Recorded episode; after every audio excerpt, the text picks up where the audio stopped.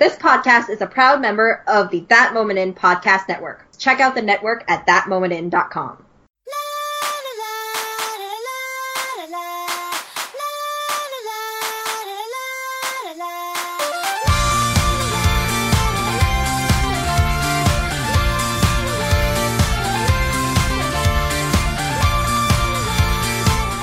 Hello and welcome to the Asian Cinema Film Club. I'm your host always, Elwood Jones, and joining me is the Professor, Mr. Stephen Palmer.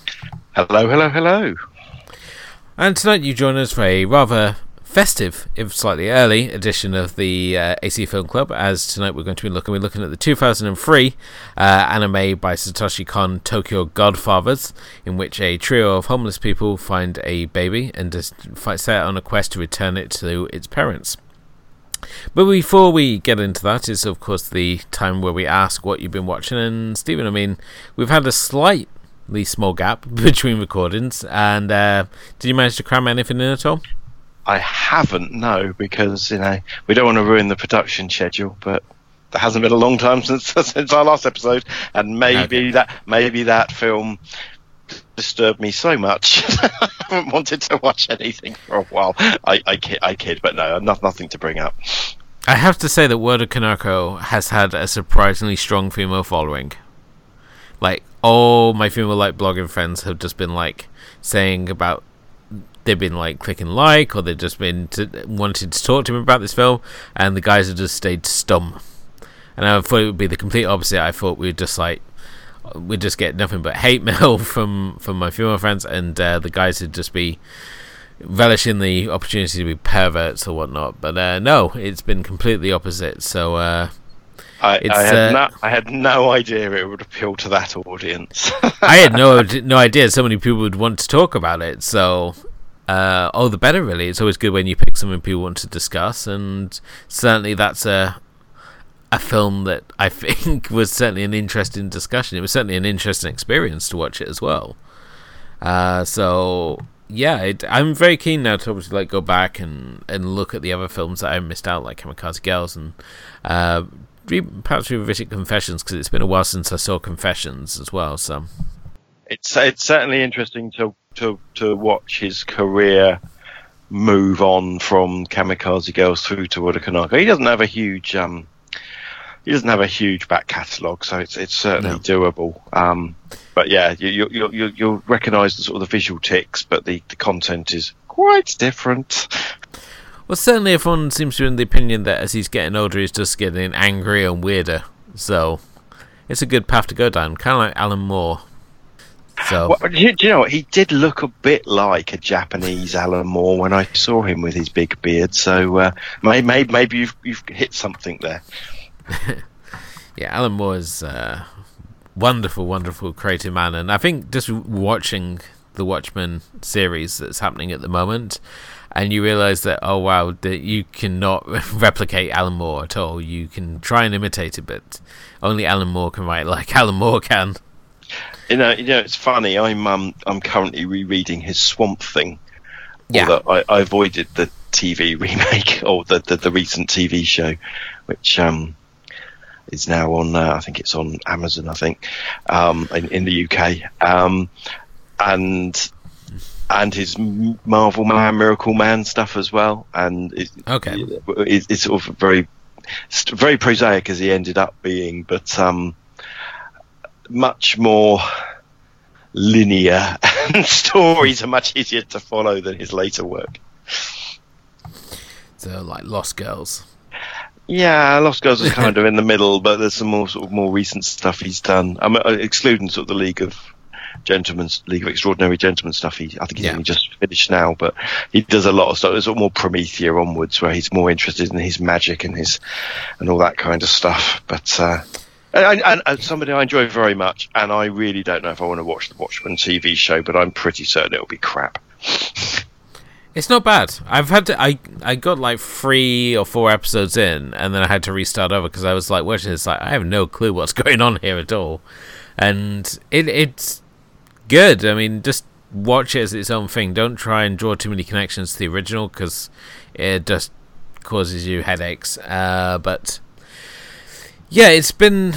I managed to uh, get in a couple of films before we recorded. Uh, the first, obviously, over Movies in T. We're still in production for season four at the moment, so looking at Ang Lee movies. So I did finally get to watch uh, Tiger, Hidden Dragon with Kim, which was fun. Uh, Tiger, Hidden Dragon. I've haven't watched it in a few years, but going back to it now, it's still as good as as I remember it being. It's uh, it's such a fantastic piece, and more than just its sort of set sequences, the character interactions, especially between Michelle Yeoh and Chow Yun Fat, are just really fantastic. And um, well, I'm trying to remember her name now. Um, Hua Zhangzi, I think, has lost some of the allure in like uh, the years since the films come out. She's less of this uh, ethereal, ethereal sort of being who just like came out of nowhere and just started kicking everyone's ass in that movie.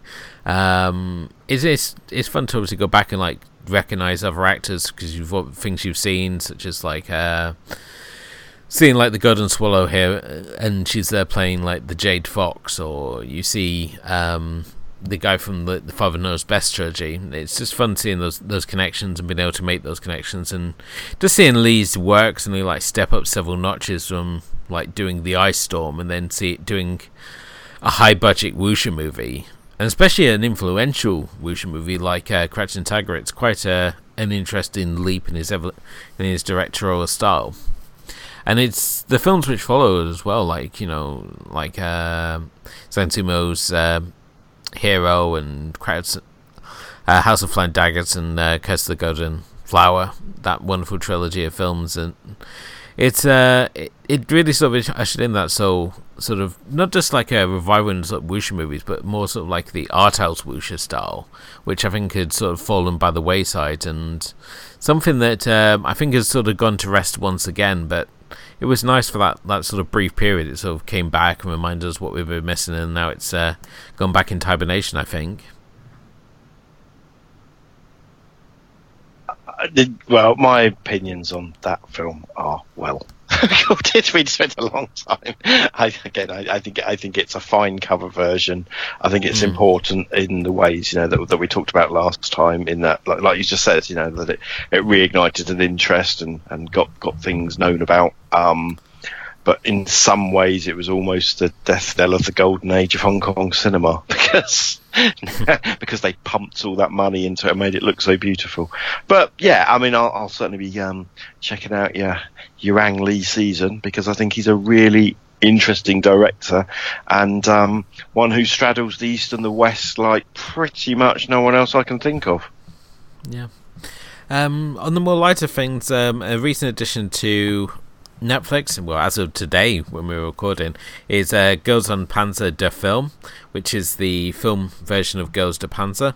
Really fun anime series and a, quite a short one as well, where t- girls um, at at uh, at various schools they learn tankery, uh, the same way that you would take any sort of optional course, and they engage in like mock tank battles with each other. So, yes, it's schoolgirls and military hardware, and somehow it manages to work without being overly cutesy. And certainly, the film version, if you're a fan of the series, which was a real surprise because it's not just, as I said, it's not just cute schoolgirls in tanks. It's schoolgirls engaging in strategic tank battles, which was really fantastic, especially if you're like a a tank nut like myself who just loves tanks, it really sort of pays that in spades. And the film itself, the film version only sort of adds to it. Yes, it cranks up the insanity quite a fair bit. You see tanks fly through the air and do all sorts of gravity defying things.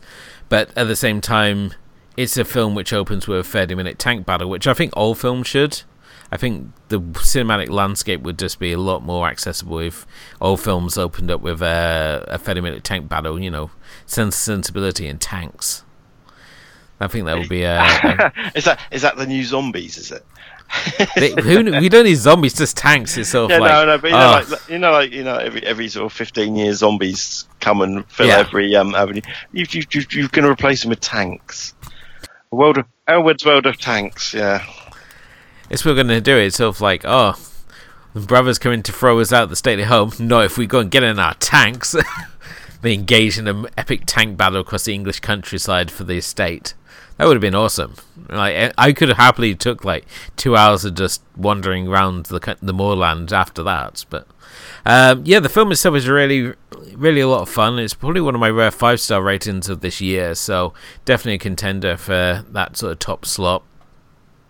And not only do we obviously have that wonderful 30 minute tank out at the top, the start, we also have a 60 minute tank battle at the end, and that leaves about you know about 20 minutes of just character building in between, including a visit to the most bizarre uh, sort of mascot land called Punchy Punchy Bear, which is basically a teddy bear that gets beaten up a lot and has this Disneyland style theme park, uh, which is so an experience in itself. Um, but yeah, I had a lot of fun with, with that. And if you haven't checked out the series, you can certainly catch it on HIDIVE. You can catch it on Crunchyroll, and uh, the film you can now obviously catch on Netflix as well. But definitely one uh, worth checking out. It's a fun throwaway two hours of anime fun, and uh, nothing too heavy and serious there. So that would be my sort of pick at the moment. On to other releases, we've if you're a fan of the Ultraman and Ultra Q, you may have seen that they've recently started putting out uh, collections of the series, which is all really exciting if you happen to have like a multi region player or live in the States. And, you know, we've been doing some investigating into this because it, the company that puts them out, Indigo Entertainment, is based in the UK, as we were was highlighted to us on the Facebook page by uh, August Ragone, you know, the grand poobah of kaiju journalism that he is and he was surprised that they were not got a region 2 they not got the amazon prime streaming that they got in the states. So we've you know we sent off some emails and we haven't had any response back yet but uh, what i'm going to do is i'm going to send stephen over and with his michael moore baseball cap and just have you camp out there stephen so uh, you go and hide outside their office, ready to jump them. I you know, I've never worn a baseball cap in my life. but this is—that's the sign of, you know, investigative journalism that you wear a baseball cap and you jump people as they're trying to go to the lunch or whatever. Yeah, the Michael Moore style is that, and then appear in more of the documentary with more of you than your subject. I think I'm more of a Nick Broomfield kind of guy. well, you're just going to turn up with a boom mic. Yeah, pretty much. You know accuse him of murder. so uh, yeah, we're gonna gonna send Stephen over there, and you know we'll put you a lunch up, and you just like camp out there like X Files style, and just sit and watch the building, and hope they haven't gone on vacation or something. Hopefully, uh, by the next episode, we'll have an answer because we've basically we sent a message on the Instagram, we've sent them on Facebook, and uh, we emailed them directly to try and get some sort of answer from them. As yet, it's we've not had anything back, and it's much the same situation we had with like the Godzilla collection from Criterion, which, as of recording, is going to be due out on Monday, so only three days away. All that uh, troll dancing is going to pay off in spades once that comes through. You know, providing Amazon don't cancel it. And so, uh, so, so, are you getting it, sir? I, Amazon haven't told me that I'm not. Right, yeah. So, so, you have an order in. It, it, yeah. it will be yours if it comes. It is going to come out. I've, I've, I've seen, I've seen YouTubers unboxing it. It exists. It's a thing. You'll be fine. Oh, it's, it's, not so much the fact it's it uh, it doesn't exist. It's the fact that Amazon recently have had this real nasty habit of canceling people's pre-orders. Mm. And not like telling them to like the day it's supposed to come out. So this is what this is the sort of like final hurdle here. First of all, it was like getting the funds together because I mean it's not a cheap set. It's 150 pounds, which uh, isn't cheap. But you know, I've been doing my chores and and uh, counting my pennies and we... the tooth the tooth fairy's been a. Just it's all nothing but soup for me from now on. so hopefully it's all going to go to plan, and by next episode, uh, we'll, we'll have some rep- we'll, we'll uh, have some sort of report of how that unboxing went. We'll, we'll put something up on the site so you can enjoy the UK version because the Americans, as you said, they've all got theirs like a month ago. So it, it so we've had nothing, but uh, we've you can go on YouTube and you can see it all unboxed and. Uh, yeah, I'm very very excited to obviously have it because you know it's it's been oh my god I would say it's going to be over 20 years since we last had a a, a Godzilla release in the UK. It's certainly been a long time um, since you've been able to sort of buy new Godzilla material, and the fact that we've got this new set coming over here, and it's going to have a Region Two release, and it, it just makes me very happy. And it hopes that we're going to see more kaiju and. Uh, you know the sort of like Ultraman sort of shows start to come across and get those region two releases, and this is certainly what we've posed to them as to uh, say, you know, why do we get skipped over in the U- the UK? Are we not like a big enough market, or is the demand not there? And I mean, certainly compared to the states, we don't have this sort of culture where they're showing all the time. Like obviously in the states, they have like Godzilla marathons on like TCM and uh, El Rey, and over here we used to show them sort of like late night TV viewing. You would have like Godzilla movies and anime and you know outlaw shows like Bits and Vids. But it was uh, very, it was very bits and pieces. Whereas in um, in America, it was very much alongside that Saturday morning programming, not just at, on TV, but also at the cinema as well. Um, sort of cult, cult.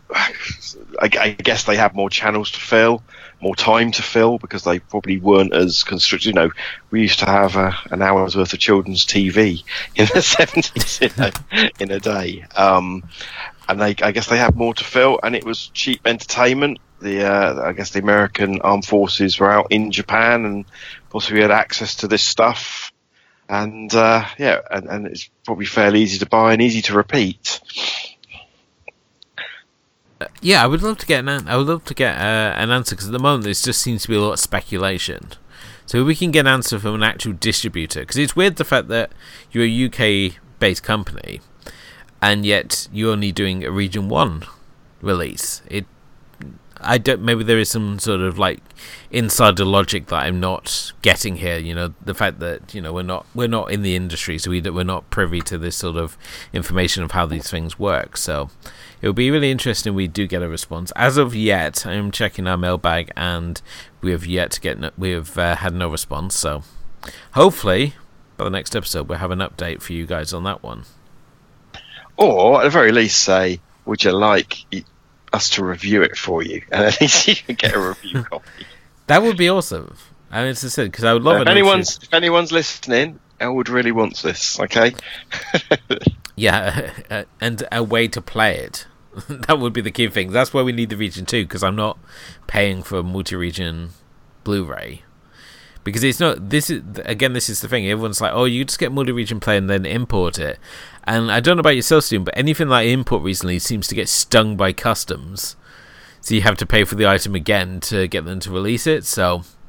Yeah i mean it's been a long time since i've imported um, visual media but yeah. computer games and um, um, the 8-bit Japanese computers I collect that come in from Japan end up costing me about ten times as what I bid for on that on the auction sites. So uh, yeah, can't yeah if it, if it, if it hits that magic sort of thirty pound, 25 30 pound barrier, yeah. you're going to get stung.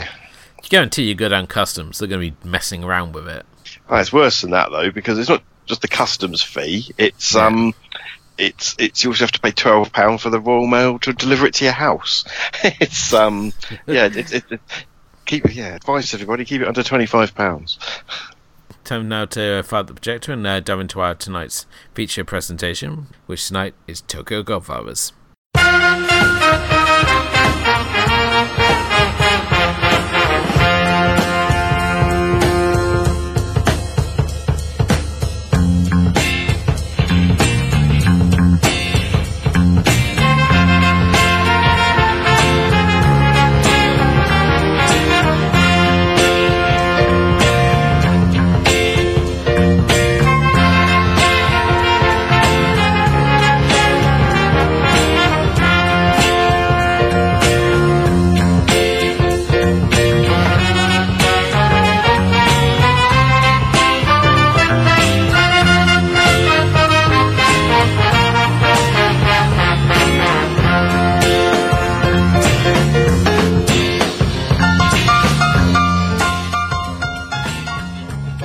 So, Tokyo Godfathers is directed by Satoshi Kon, a director who we've talked about previously on the show. We talked about Perfect Blue, his absolute masterpiece, a film which Darren Aronofsky was such a fan of that he bought the rights just so he could borrow shots for. And you can see shots from Perfect Blue in both Requiem for a Dream and Black Swan. And there's a number of uh, sites out there put done like side by side comparisons between that film, and certainly we, if I remember right, we both enjoyed Perfect Blue. Oh my, oh my gosh, yeah. it's yeah. um one of the uh, you know it, it, at the time you know I think what I said was it, it's a film that transcends its medium. You know the fact that it's animated is irrelevant. Yeah. Although, of course, we have both seen the live action version, which is shit. But, um, but you know, it, it, it, it, it's it's got little elements of cartoon. It's, it's very yeah. It reminds me of a lot of tonight's film actually. Um, but that's not surprising, is it? It was the same man behind behind the case. Mm. Well, it's, it's Satoshi Kon, one of those uh, directors taken from us way too soon due to his uh, sad um, passing through from cancer. And I mean, he died at 46, and it's a it's a small but fantastic filmography that he left behind as a as a director. I mean, he worked on JoJo's Bizarre Adventure. Uh, Perfect Blue was obviously his feature debut, and then from like 2001 through to 2008, it was his. Uh, just sort of really coming into his own as a director with like Millennium Actress, Tokyo Godfathers, his Twin Peaks X series, uh, Paranoia Agent, and the wonderful Paprika, which is I would say is just a huge inspiration for Inception. And with uh, Tokyo Godfathers, it's kind of unusual in the fact that it moves away from the sort of usual surreal worlds and dreamscapes that his work tends to focus on. As here we have a trio of homeless people. We've got a drunk, um, called Jin, a former drag queen named Hannah, and a runaway girl uh, named uh, Miyuki. And uh, the trio of them have formed this bizarre little family unit. They look after each other as they wander the streets of Tokyo. And it's while they're rummaging through uh, the the rubbish that they discover this abandoned new newborn, and they set out to find its uh, parents and reunite uh, reunite the child with its with its parents. And the film over the course of the film, we start to learn not only how they came to each end up on the streets about their past, but we also see them all find a way to redeem themselves through this uh, quest that they find themselves on. Now, Stephen, I mean, sort of opening thoughts on on this one because I said this is a bit of a, a bit of a departure, really, from what we've obviously seen from Kon before, just in terms of what we reviewed on the show. So, I mean, how did you find him working with sort of more lighter and more festive material? And I guess I guess it's festive in in some in, in terms of the setting, in terms of it's a Tokyo full of snow and ice. Um, what I found interesting about it was the characters. Um, these are characters we don't often see in Japanese cinema. Um, fundamentally homeless people. Mm. Um, I was having a think back. Um, yes, uh, homeless people play a part in um, the devotion of Suspect X, which we saw the Korean remake Perfect Number, but I couldn't think of many other examples of, of, of proper destitute homeless people. Um, obviously, it's not something you know the Japanese don't like to advertise sort of their social problems. Um, certainly, couldn't think of many examples in Japanese cinema, in particular, of, of drag queens and homosexuals. Um, you know, they're there, but they're usually there as um, uh, comic foils, where this was a sympathetic, very sympathetic view of that character, and and a schoolgirl who isn't running around in her um, uniform giving panty flashes. So that that that that that strange. They're, they are people who clearly exist. We can clearly think of other examples of them, but to see them front and centre as the sort of the three wise men, if we're going to keep the uh, festive theme going, of of this movie in some strange sort of family unit, does feel unique and different. But then, if we think back to something like Perfect Blue, you know, I am thinking of the um, that mix between real life and uh, madness, which is there. There are there are things there which people don't talk about. You know, um, stalkers and and, and mental illness, um, uh, overweight people. There's an overweight person. My God, in uh, in Perfect Blue, which is sort of things we just don't tend to see in Japanese cinema. So it's kind of interesting. It's sort of it's almost like a love letter to Tokyo, but it just is bringing attention to things and people and types of people that we rarely see in Japanese cinema. Although if we look in other, you know, if we look at French cinema, we see it all over the place. Yeah, definitely. So these are very unusual sort of characters, and at the same time, they're not your usual movie hobos. Whenever we see like uh, homeless people in film, they're always like you know the good natured sort, not the angry drunk sort that um, that we you tend to encounter more in real life. They're always sort of like you know these these good people that have fallen on hard times. And here we have a trio who have all ended up on the street through choices that they've made.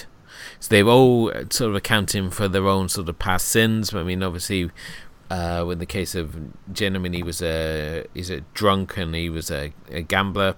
Um, Hannah, as we find out, was uh, it was a case of where she got into an argument. She was working in a drag bar and uh, got into an argument with a a client and um, caused a bit of a scene, shall we say, and uh, was further sort of thrown into sort of confusion by a lover dying after he trips on the soap in the shower. So uh, she ended up on on the streets, and then we've got uh, the youngest of the uh, the trio, uh, Miyuki who stabbed her father, who's also a cop.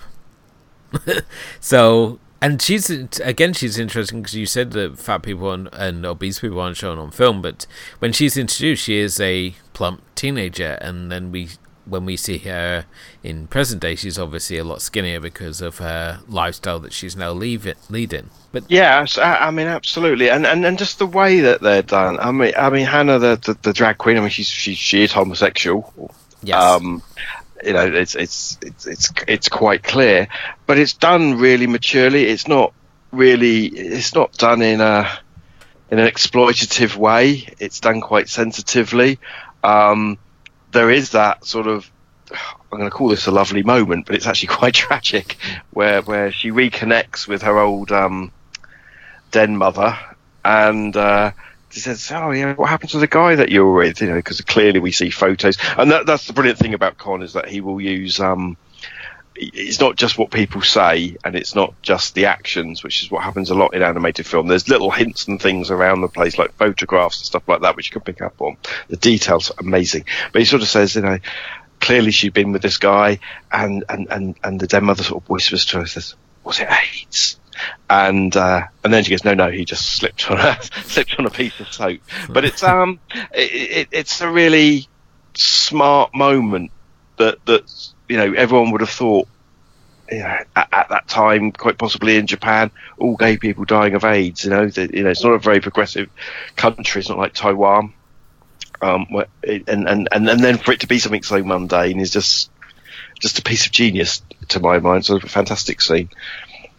Definitely so, and it's also during the whole flashback sequence that we have for the the the drag bar that it really comes to the forefront just how Kon doesn't follow the sort of traditional rules of anime, so you don't have like wide-eyed girls, you don't have lashings of fan service within his films, and at times the the animated style almost drifts off into this like Don Bluth style, the rubbiness rubberness of like the faces, and there's a really there's like a perfect shot when she's doing when uh, Hannah's doing the song in in the flashback, and uh, the guys they're shouting one of the clients is uh, shouting abuse at uh, at him, and he sort of interrupts uh, interrupts uh, his song. I can't remember what it is he says, but uh, it's suddenly like you have this record scratch and just like pulls this like straight mouth um, expression of pure frustration with this man, and then he just like erupts into this huge um, overblown argument. It was just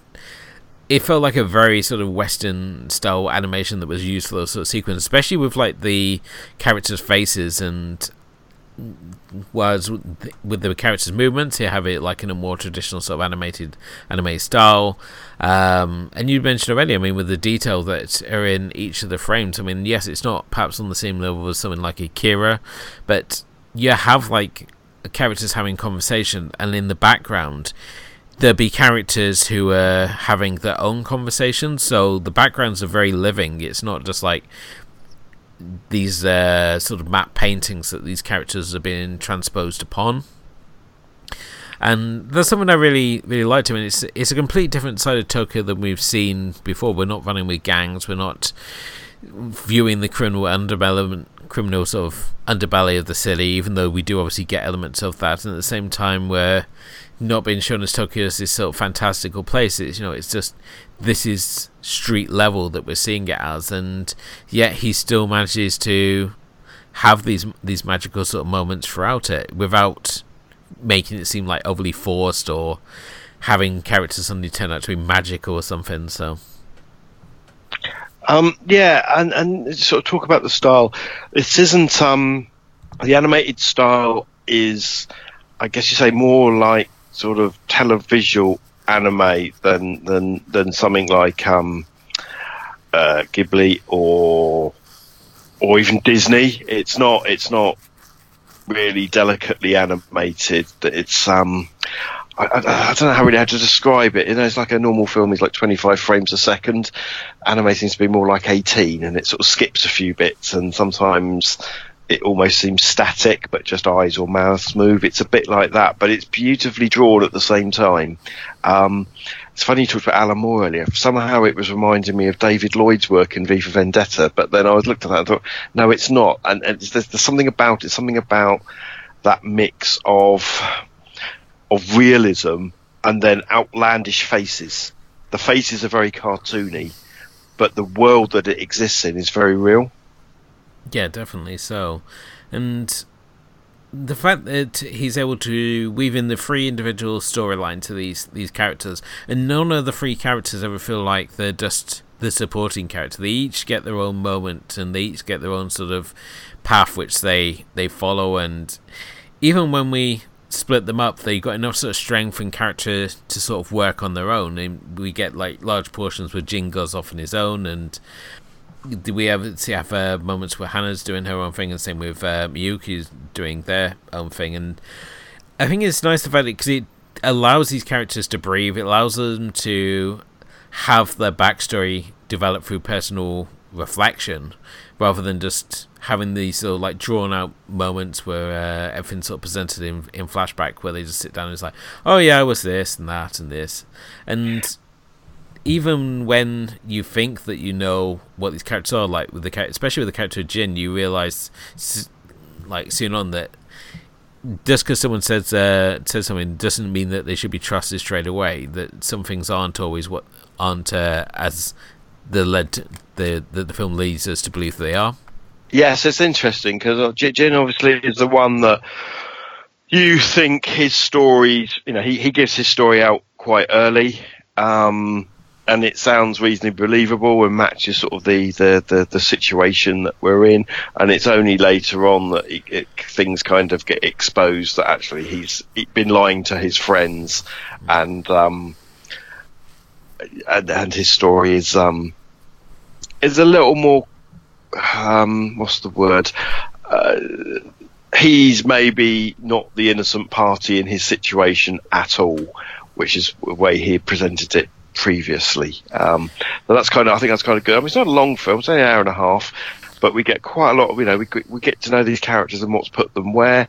Maybe I, maybe you know, we don't maybe see as much of Miyuki as I'd like um, to fully understand what was going on there. Um, but Jin, certainly gets a full-on character arc he almost gets like this sort of flash of his future when he encounters uh, a homeless old man, and the way that this this old band sort of designed it, it's almost like they aged Jin's character. And I thought it was going to be much more of a revolutionary sort of moment to sort of like realize the path he's on, but it's it's not. It just really sort of shows this that despite the fact he's on the surface, he's this like grumpy drunk. Um, he still cares about the people around him, and certainly his fellow homeless people. And it's It a is, relationship. it, it is um it is it is obviously the ghost of Christmas future really isn't it that you it, see? it could be tied into that, and I was like, "Oh, don't do that." But it's sort of like, at least in I don't remember any version of Christmas Carol where the Ghost of Christmas Future was beaten up by a group of uh, home, of uh, angry youths. No, Which- but there are but there are a couple of moments like that because there's also that weird there's a weird um sort of flash forward, flashback sort of fantasy scene with him a little bit earlier, isn't there? I think, or maybe that's what you're talking about. There's some there, there, are some moments, some flights of fancy which take it out of the sort of the more grounded world. I mean. So I just, I've forgotten how much I enjoyed this film. But, uh, like the Yakuza boss who's run over by his own car. Um, sort of, I, I say how wonderfully realistic and how how smart these characterizations are. Then there's just a weird thing like that, and the, and the wedding, which is only populated by other Yakuza members, which I just thought was delightful. I mean, there's such a charming group that we have here. The fact that you essentially got Jin plays the father, and Hannah's playing the mother, and um, Yuki's playing the child. So they've got this surrogate little family that they've they put together, and they live in this.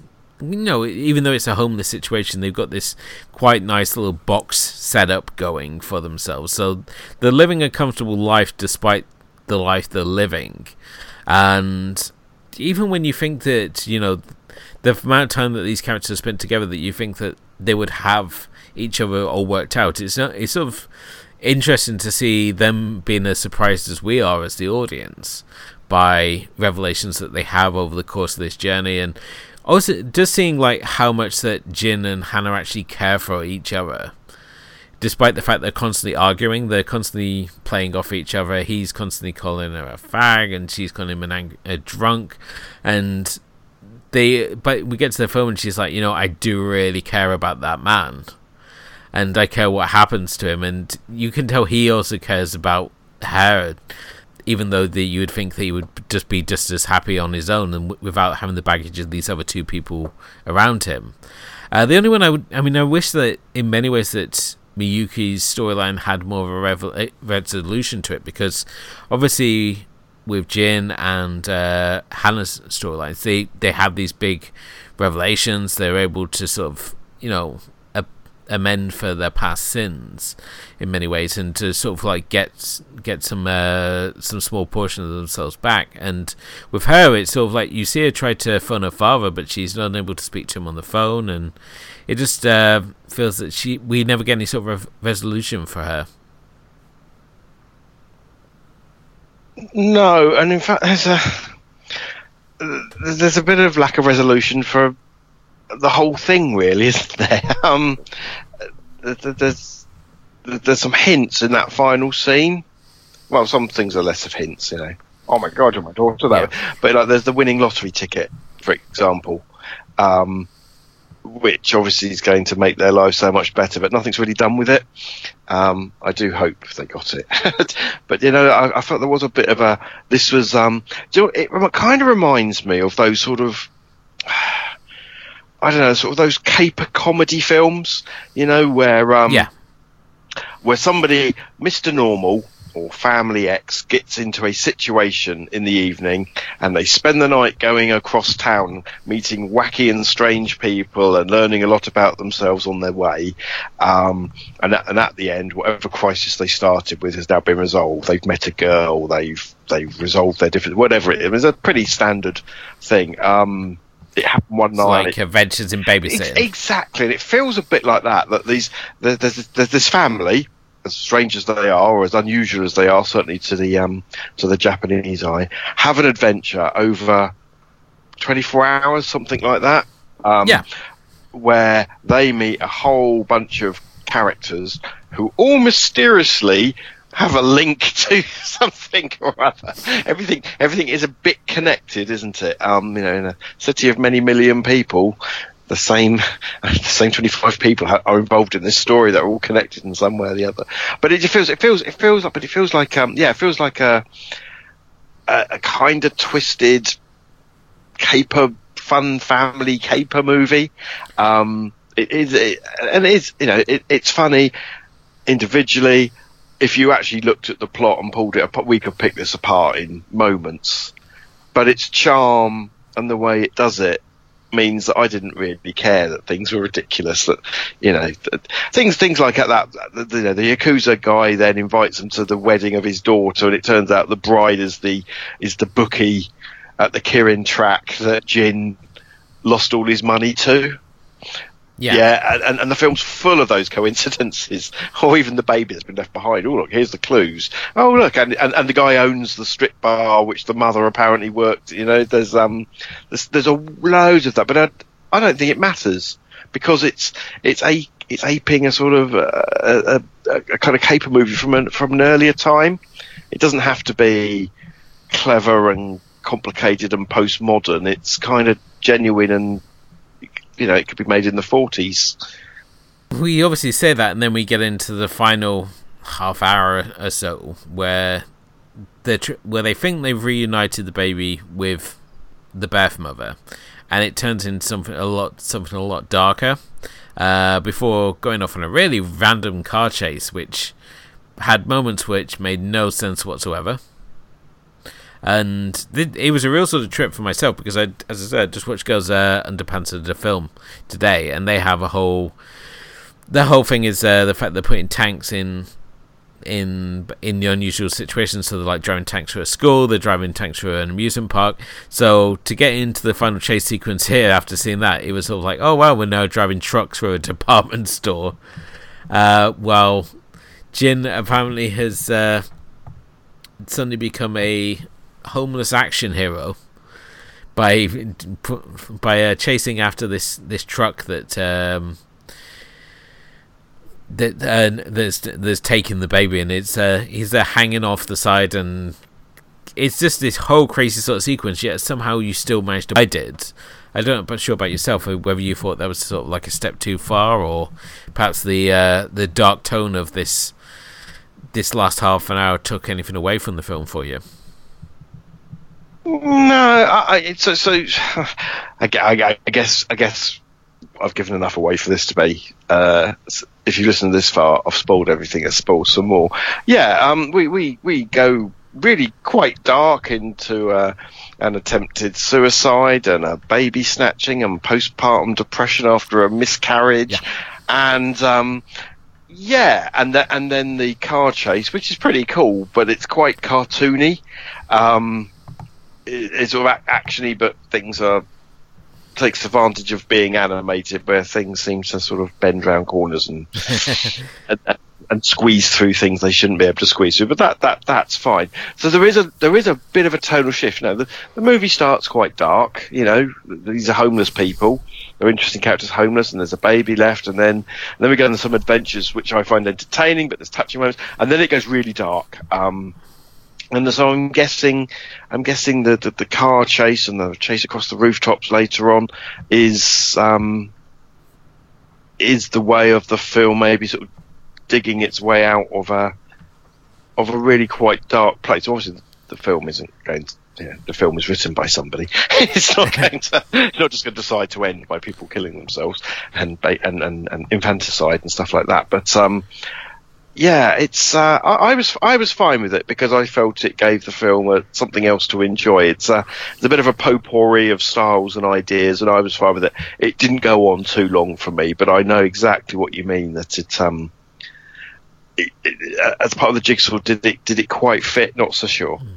I mean, certainly the chase sequence it plays in well, as you said. It plays into that caper sort of element in the fact that you've got Jin who's on the truck. You've got um, you've got Hana and uh, Miyuki, who are basically chasing the truck with the taxi driver, who's been sort of roped into this whole evening. He constantly reappears and then reappears throughout the whole evening. He's, apparently, he uh, can't help but pick Hannah up in his taxi, and uh, it it again, the way that it's being shot, it's really playing playing into that whole caper sort of angle. You know, you have the big chase sequence, and you have these characters that are now being drawn together through their experience, who are just now like, you know, going as a team. They're going to chase, do the final big chase sequence, and that's what we get here. And it's a lot of fun, but obviously the scenes before that where we think, oh, we've reunited the child and its birth mother, and it's like, no, the whole the whole the even this baby has a past of where it came from. The baby itself is not uh,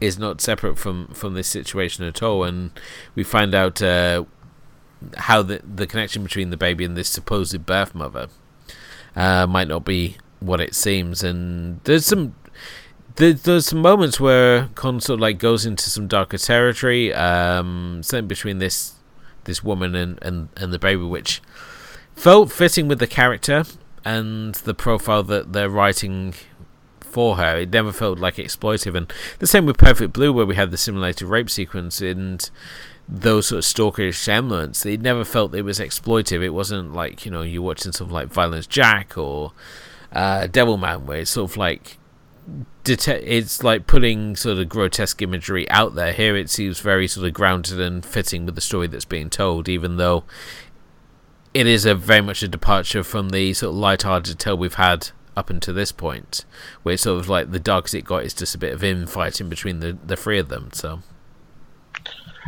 um, yeah, and uh, th- there was the only thing which I struggled with a little bit was one of language, um, where where Jin sort of throws away the throws around the phrases homo and fag and and, and stuff like that yeah. early on.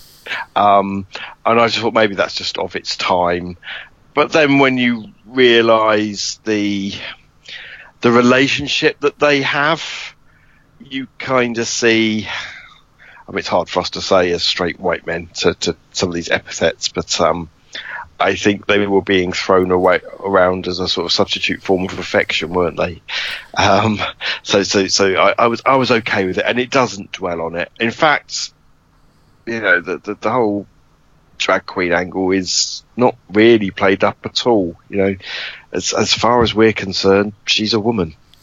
it's, it's it's it's it's it's kind of mature like that. It could be, and it's only for the fact that Hannah constantly refers to herself as being, you know, a tired old homo. He constantly refers to um, himself as being being a homo. They reminds us it's like no, this is this isn't a uh, an actual woman we're watching, and I think this is the benefit of of anime is the fact that you can make characters seem more effeminate than you perhaps could in as a real life. There would always be that sort of line there, unless they're extremely sort of skilled um, at their technique. Then it's a lot that blending is sort of more there. But yeah, it's it's sort of the two things that, with the obviously the word these words obviously being thrown around. I mean, obviously you have got the family unit and the friendship between them, so you talk differently with your friends and use different sort of slurs and and, and what with your friends than you would talking to anyone else. Um, and so also, I mean, this is 2003, so you know these words were pretty much they were thrown around at that point. It wasn't like it is now, where we it's sort of more frowned upon to say words like like you know homo and fag and retard and um, those sorts of words that we see now as being more discriminatory and we sort of you know frown and move away from and and try to use other more appropriate uh, words. Yeah, I mean, obviously we're we're very PC Elwoods, and we're um we're very progressive here at um, the Asian just... Cinema Film Club. But um, it was. I think. I think. I think my point is this is an animated movie. Yeah. With some really quite mature themes and language. This isn't something to show to your children unless they're, you know, yeah, not to your children, my, to my children. My children are, are young women, and, and, they're more than capable of handling this. They're over eighteen, but um, you know what I mean. This is this is not a Disney film. This is not a Ghibli film. This is a the, uh, just like Perfect Blue was, this is a grown up film which happens to be animated. And you have to take, you, you, you know, you have to understand that, that some of the epithets being thrown around and actually that, that, that, that, that, that sort of end of the second act bit of suicide and infanticide and miscarriages and there's some quite difficult material here um, which yeah, is um is not for everybody.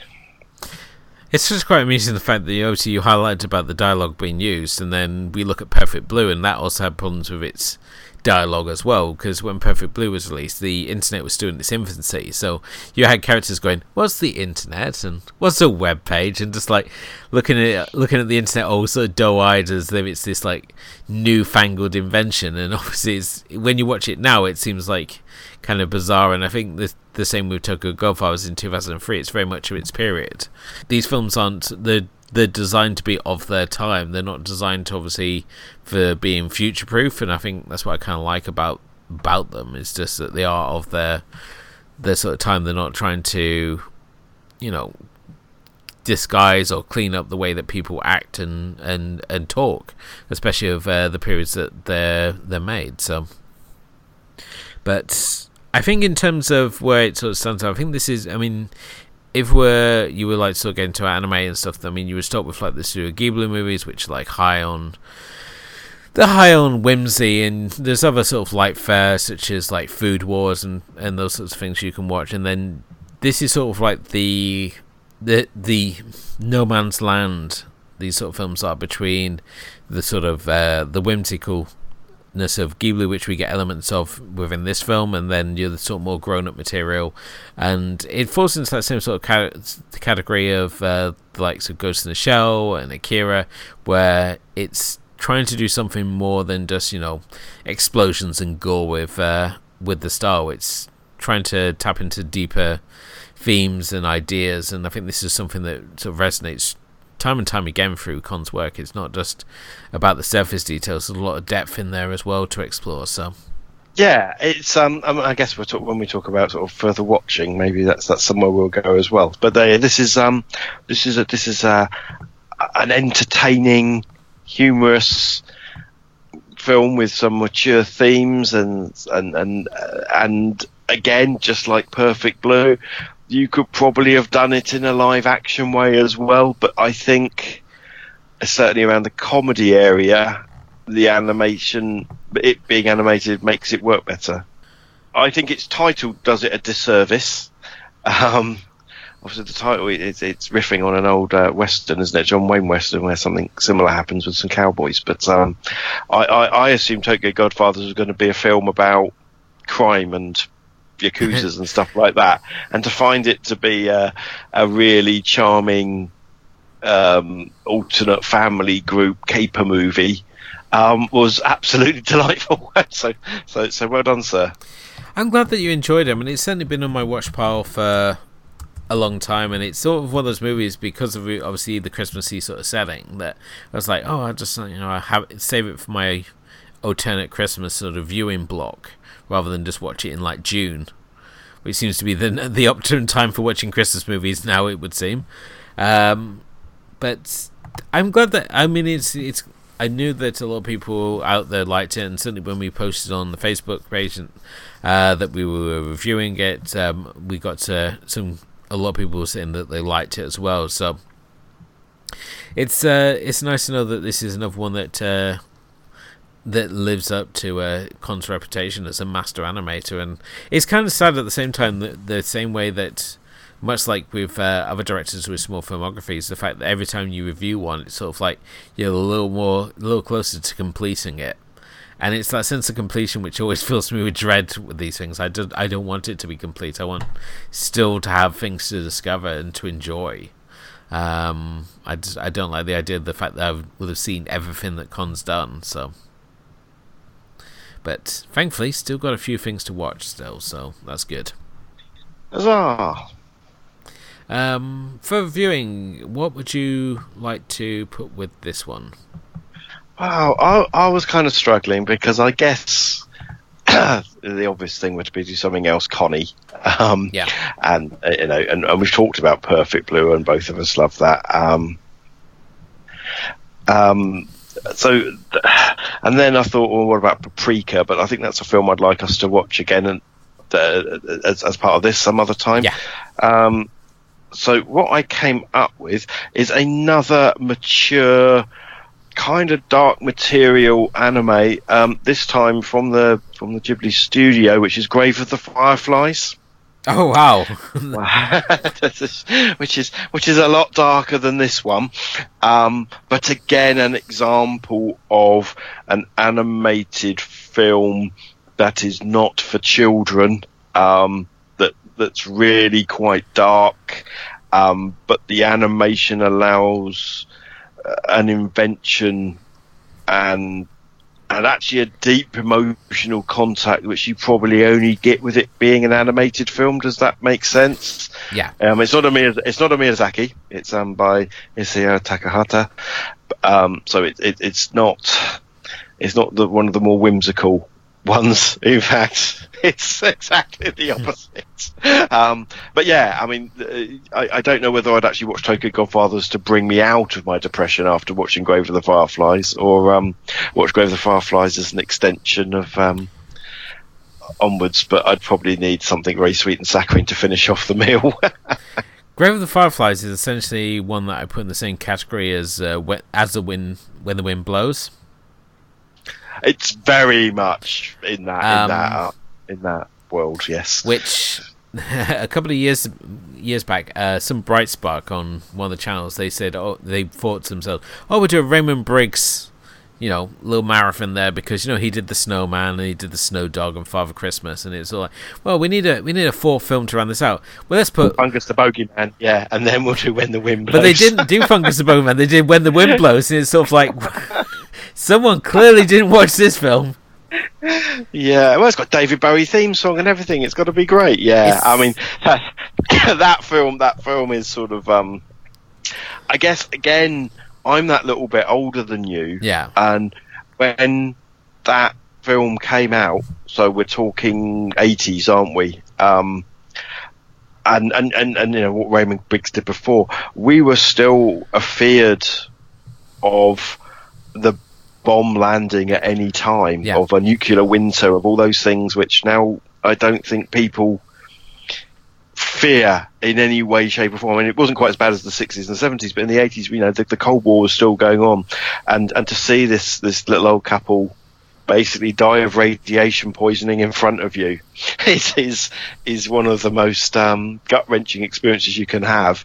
Um, Grave of the Fireflies does it, but with young kids. I don't know why I'm laughing. That's a, that's a guilty laugh. But yeah, I, I, mean, I think it's I think it's a fantastic film and um, just another example of of how you can do mature stuff using animation um, and cover mature subjects, um, which is something really only the Japanese seem to be able to do. Yeah, and for myself, I mean, I've got a couple of picks here. Staying on obviously penguin of a Kon movie. I would say Millennium Actress is probably the closest to Tokyo Godfathers in terms of the style. The other films, as we said, sort of wrote are more sort of like the dreamscape and um, explore that sort of theme that he that resonate throughout his work. And with Millennium Actress, it follows uh, two documentary filmmakers to investigate in the life of a retired acting legend, and she is telling them the story of her life, but at the same time, the lines between reality and cinema are becoming all the more blurred as it goes goes along. It's much like Tokyo Godfathers. It's one of the more overlooked entries on his filmography because people tend to gravitate towards, you know, Paprika and Perfect Blue with, you know, good reason. But it's uh, definitely one that's worth discovering. And I think we must well just say now. I mean, the Kon filmography is on the list it's not just uh, much just paprika as Steven's highlighted already, but uh, if Satoshi Kon reviewed like made it, then we will be reviewing it at some point. So, um, the other one I want to talk about as well would be uh, Ocean Waves, another Studio Ghibli movie, and uh, this one uh, was directed by uh, Tomomi uh, Mochizuki and uh, it uh, basically is a follows a love triangle that develops between two good friends and the new girl who's transferred into their school. It's probably one of the more overlooked Ghibli movies, uh, much like the likes of Porco Rosso, and people tend to of gravitate towards like you know Spirited Away and Kiki's Delivery Service, and tend to forget about these ones, much like The Cat Returns as well. So it's uh, one that's definitely worth checking out, and um, I enjoyed it. I've, I think I enjoyed it because it reminded me a lot of Norwegian Wood as well, the Murakami novel, um, which is why I enjoyed probably enjoyed this one as well. But uh, I'd say it's while it's obviously uh, different in sort of its themes and ideas, it's certainly a different. It's certainly uh, matching in tone with uh, Tokyo Godfathers. So. Yeah, so similar to um, Only Yesterday is another one of the similar yeah. sort of feel to it. Uh, a very, very, very human, um, very human, realistic stories without that, without that whimsy and that mystical aspect that so many of the other Ghibli films have. Um, uh, or int- you know, interestingly, I, yeah, you could probably look at. I mean, have we even talked? Have we even done a Ghibli movie yet? Yes, we did. Uh, Casa Cagliostro. We did, didn't we? Which is only a pseudo one. so let's see. Uh, no, we no, have we not. haven't. Um, we haven't. Uh, we've we've mentioned Totoro and Kiki's and, and, and Spirited Away and, and Princess Mononoke as part of our um, hundred films. I think they've all got mentions in yeah. various ways. But um, yeah, interesting. That'll be we, we, that's another thing that we must dive into. Is uh, there's that we we got these pockets of uh, Asian cinema culture that we just haven't sort of dived into. I mean, like we've not covered a Jackie Chan movie, we've not covered a Bruce Lee movie, we've not like looked at some one of Jet Li's sort of period kung fu movies or something like um, Fist of Legend or or just like Fearless. So this it is yeah, it is. It is interesting. We haven't done a Jackie Chan one either. I do think the things we're avoiding, but we'll fix it. We've got we've got hundreds of episodes to come, everybody. So uh, we'll get there, and you know, people can guide us to where we should be. It does remind you when you're saying that. It just reminds me of that Simpsons song. It's like we got hundreds of episodes, plenty more to fill. How about a wacky wedding? do do do do do more for years don't sing it too much, you have to pay a royalty fee. and also, singing, come on, boy. People turn off and they won't know what we're going to have next week or anything. So, um, but yeah, it's obviously Stephen, it's your pick. It's like our last official pick before we end the year with uh, Kaiju Christmas. So, what uh, are you going to go with? Okay, so we uh, Tokyo Godfathers is a is a very mature and adult film. I think I've said that a few times. It's entertaining, but but has has lots of social messages and is a really well crafted film. And um, and then the week before, I chose World of Kanako, which is a really dark. Um, uh, we, we, we've we've had um, we've had some some adult times, haven't we? This these last couple of episodes. Um, so I think I'm going to bring us to a completely different place, and I'm going to pick a, a pretty trashy film. Um, I was actually going to pick Enter the Dragon because I was thinking, you know what, we do a bit of Bruce Lee, but then um, then I went away from it. Then you just mentioned me did it, but but no, I'm going to pick a trashy film. Um, there's a, there's a character from Hong Kong cinema from the 80s and 90s of Hong Kong cinema who who produces, writes, acts, directs, presents. Um, and his name is synonymous with a lot of shit films, and also some half decent ones. Um, I'm talking about Wong Jing. Um, so I'd like to bring one of Wong Jing's films to our attention, and I'm going to choose Naked Weapon. It's funny how you that was on my list as well, but yeah, um, Wong Jing is certainly uh, an interesting person, shall we say? He's sort of did he was he cat three or did he sort of like dalliance sort of around the cat three? No, I mean I think he did cat three stuff as well. Um, he basically makes movies not necessarily on the cheap, but um, he's very much into exploitation. I mean, when we watch Naked Weapon, it'll all become very clear that um, that uh, there's not that much nakedness in it, by the way, people. So don't get too excited. But um, uh, yeah, he, he makes films quickly. Um, some are good, some are bad, but then lots of lots of the classic Hong Kong film stars have starred in his films and become successes, and there are some little classics, and and um, there will be names in Naked Killer like uh, Daniel Wu and Maggie Q and Cheng Pei Pei who who who are in this, so it's not as if it's not full of um, star power. But uh, yeah, I, I, I let, let, me have a trashy film for Christmas, please. I still remember Naked Killer that being the most appealing uh, appearing, appealing uh, VHS on the video store, and it was always behind the counter, so it's not like you go and ask for it. yeah, Naked, Naked Killer is the prequel or sequel to this. I can't remember, but it's got Um, nothing really to do with it. But he made it. Yeah, It's another Wong Jing, isn't it? Yeah. it's another, it's another uh, Wong Jing. Uh, Naked Killer is the female assassin movie. So yeah, but so's Naked Weapon. they both are. but Naked um, Naked Weapon's the one with Maggie Q. Yeah, so it's na- it's definitely Naked Weapon you want to cover. Definitely Naked Right, Weapon. okay. So yeah, join us next time when we uh, take a dive into 2002 Hong Kong action thriller Sleaze as we uh, check out uh, Naked Weapon. So I uh, hope you enjoy us to that one. Um, if you haven't done already, please do hit the like and subscribe buttons. It really helps us uh, raise the profile of the show, as does a nice review, or leave us just some thoughts generally. You can follow us on Facebook and Twitter. On Twitter, we're AC Film Club, and uh, you can also follow us on Instagram as well as check out our blog, which is AC, uh, which is AsianCinemaFilmClub.wordpress.com. And on there, you can find our complete archive of episodes. You can find the mixtape. You can find fun write-ups. There's a whole bunch of really good stuff on there as well. And uh, you know, just uh, check it uh, check it out, and you know, let people if you know someone who likes Asian cinema, let them know. And if you got someone at work you don't like, spam them with our show. Um, anything that helps raise the Or, effort. or if you do like them, you know, just just spam them. just just people everywhere.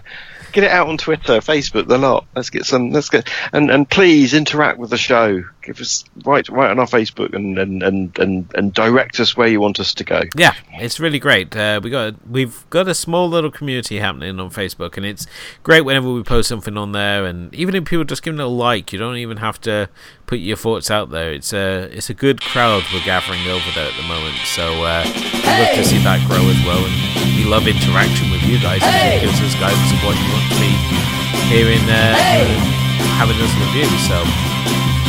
But, uh, that's uh, all there for you check out. But um, thank you as always for listening. And thank you, uh, Stephen.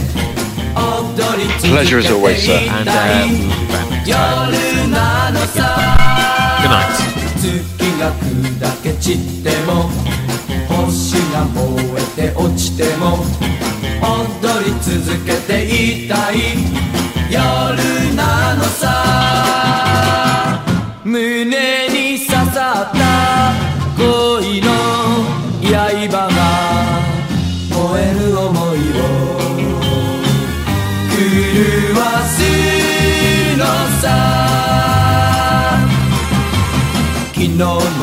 恋は忘れて昨日のあの子は忘れて踊り続けていたい。夜なのさ。